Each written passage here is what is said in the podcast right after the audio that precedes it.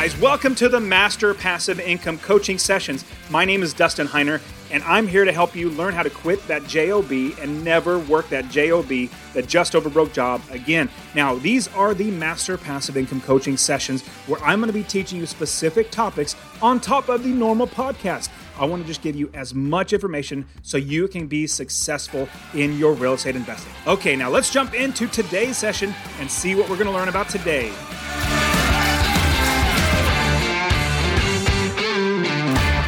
Contracts are everywhere. And in real estate investing, we need to use contracts, but there's a certain few that we must know how to use as we're investing in real estate. So the real estate contracts are not complex, but you need to have them. Hey guys, my name is Dustin Heiner with Master Passive Income, and I want to show you how to invest in real estate and utilizing the contracts, real estate contracts, you're going to be able to make sure that you're not doing things wrong, you're doing things properly. Hopefully, you won't get sued. Now, I would say that everybody can get sued, but if they would win, it only depends on if you have a good contract. So make sure you have good contracts. So, the very, very first contract that you're going to need is a purchase agreement contract. And the reason why you're going to need that is as you're investing in real estate, you don't invest unless you own the property. Or if you're wholesaling, you can't do that unless you're actually talking to a seller and you get it under contract. So, what you want to do is you have a purchase agreement contract.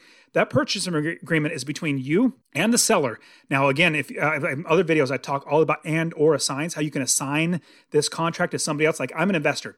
If a wholesaler got a property under contract and they put and or assigns, they could literally get that piece of paper, that contract, sell it to me. I'll pay them $3,000, $5,000 for that contract to then buy the property at whatever agreed upon price. So that's the assignment of the contract. Check the description below for how to assign a contract and how to do the and or assigns. I talk all about that in my in my uh, video below. So check that below. Now, as you are working with a seller, as you're working with them and you're getting a purchase agreement, you're going to agree upon certain things like the price, the closing date, what's included, who's paying for the title fees, who plays, who's paying for the closing costs, who's paying for the realtor fees.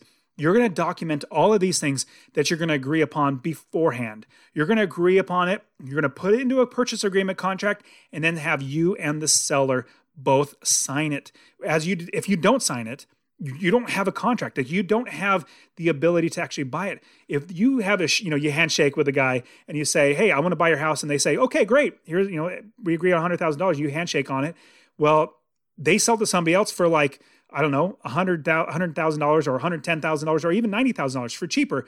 You can go to them and say hey we had an agreement. Like well you didn't have it in writing. You didn't have it in writing it needs to be expressly written in order for it to be enforceable in a court of law. So have that purchase agreement with everything itemized out. Make sure the seller and also one big pro tip make sure the person you're talking to is actually the title owner who actually owns the property, not like a third cousin or something like that.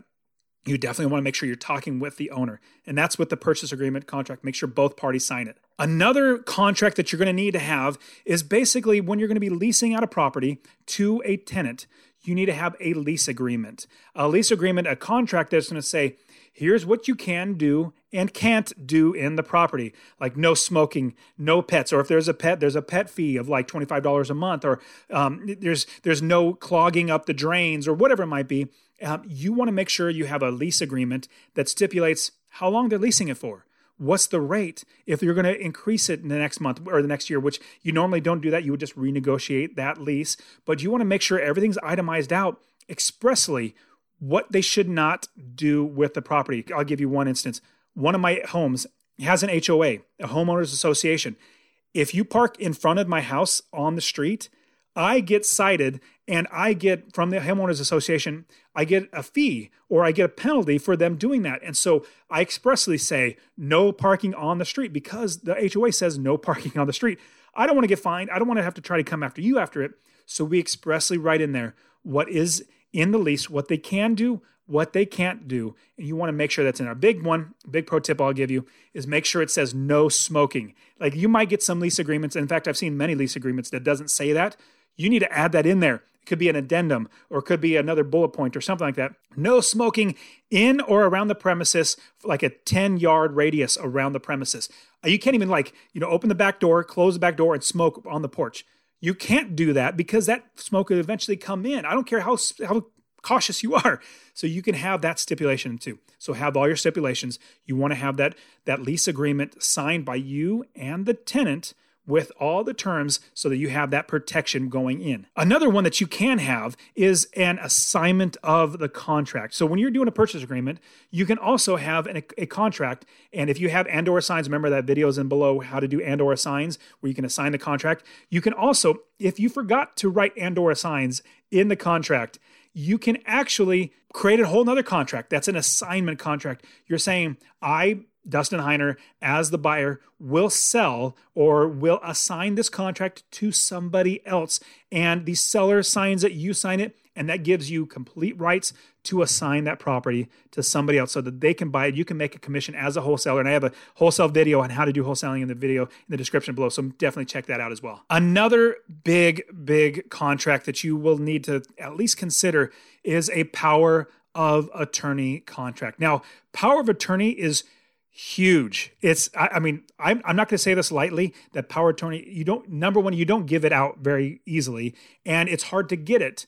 And I would say definitely talk to a lawyer because obviously, power of attorney, talk to a lawyer first um, before you use the power of attorney. But here's a great thing about power of attorney if you have a seller, let's say they're older, they really want your help, they give you power of attorney over a property or if you own the property already and you have somebody like your grandma's working with you or they, she owns it and you're taking over as power of attorney power of attorney gives you complete rights as if you own the property. So you can literally sell everything. You can literally just take care of it as if you were the actual owner so you want to make sure you have a good power of attorney contract because you never know when you're actually going to need it. You might need it with the seller. You might need it with your grandparents or something like that.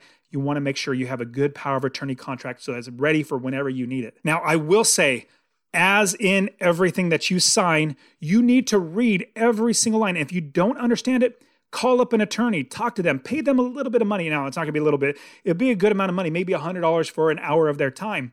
But trust me, it will be well worth your time to actually talk to a lawyer, talk to an accountant, talk to people that are paid professionals if you do not know what you're doing. And the big reason why is that little bit of money. Let's say you get into a contract and you pay $100 to a lawyer to help you read the contract, understand what it says, put in stipulations that you need in there, and not just take the contract as is. You pay $100. Let's say they find something inside that contract. Instead of paying $150,000 for the house, you paid $100 for that time, but you realize this contract would actually be horrible for me and I would actually lose $150,000 or something bad can happen. They can find that that $100 spent to somebody else, give them their expert time, or they're giving you their time, their expert time, giving you that. That $100 is well worth saving $150,000. Kind of like doing a background check. When I, because I invest in rental properties, whenever any tenant moves in, I make sure I do a background check for every single tenant. So every single tenant does a background check. And on top of that, I review the background check. Now, what's great is even if it costed me $30, which is not very much, but if I had to pay for the background check myself and pay $30 for the background check, I absolutely would pay it myself. In fact, I have paid it myself. The reason why is that $30 could save me thousands of dollars in moving out of tenant. I'll give you a brief, a really quick example. Let me tell you a story. So I had a property and it was vacant and I was getting a bunch of people applying for it. I got an application on paper, looked stellar, like fantastic, great record of employment, great record of renting, stellar reviews, all that sort of stuff, great income. I look at the application, this is great. I said, okay, let's do a background check. I did a background check. She was literally lying on every single part of that application. I get the background check back, and she had literally been evicted four times in the last three years. Imagine that. Four times evicted in the last three years. I said, you know what? I'm not going to be the fifth time. That $30 paid to get that background check is so worth me not having the hassle of going, putting her in, and then having to kick her back out, and the thousands of dollars having to evict her, fix it up, clean it up, paint it all over again, and find somebody else all over again. So much better. So, an ounce of prevention is worth a pound of cure, I guess is what they say. So get these contracts, make sure you understand them, talk to a lawyer. I want to show you how to invest in real estate. Subscribe to my channel. You guys are awesome. Thank you so much for being here. I'll see you guys next time.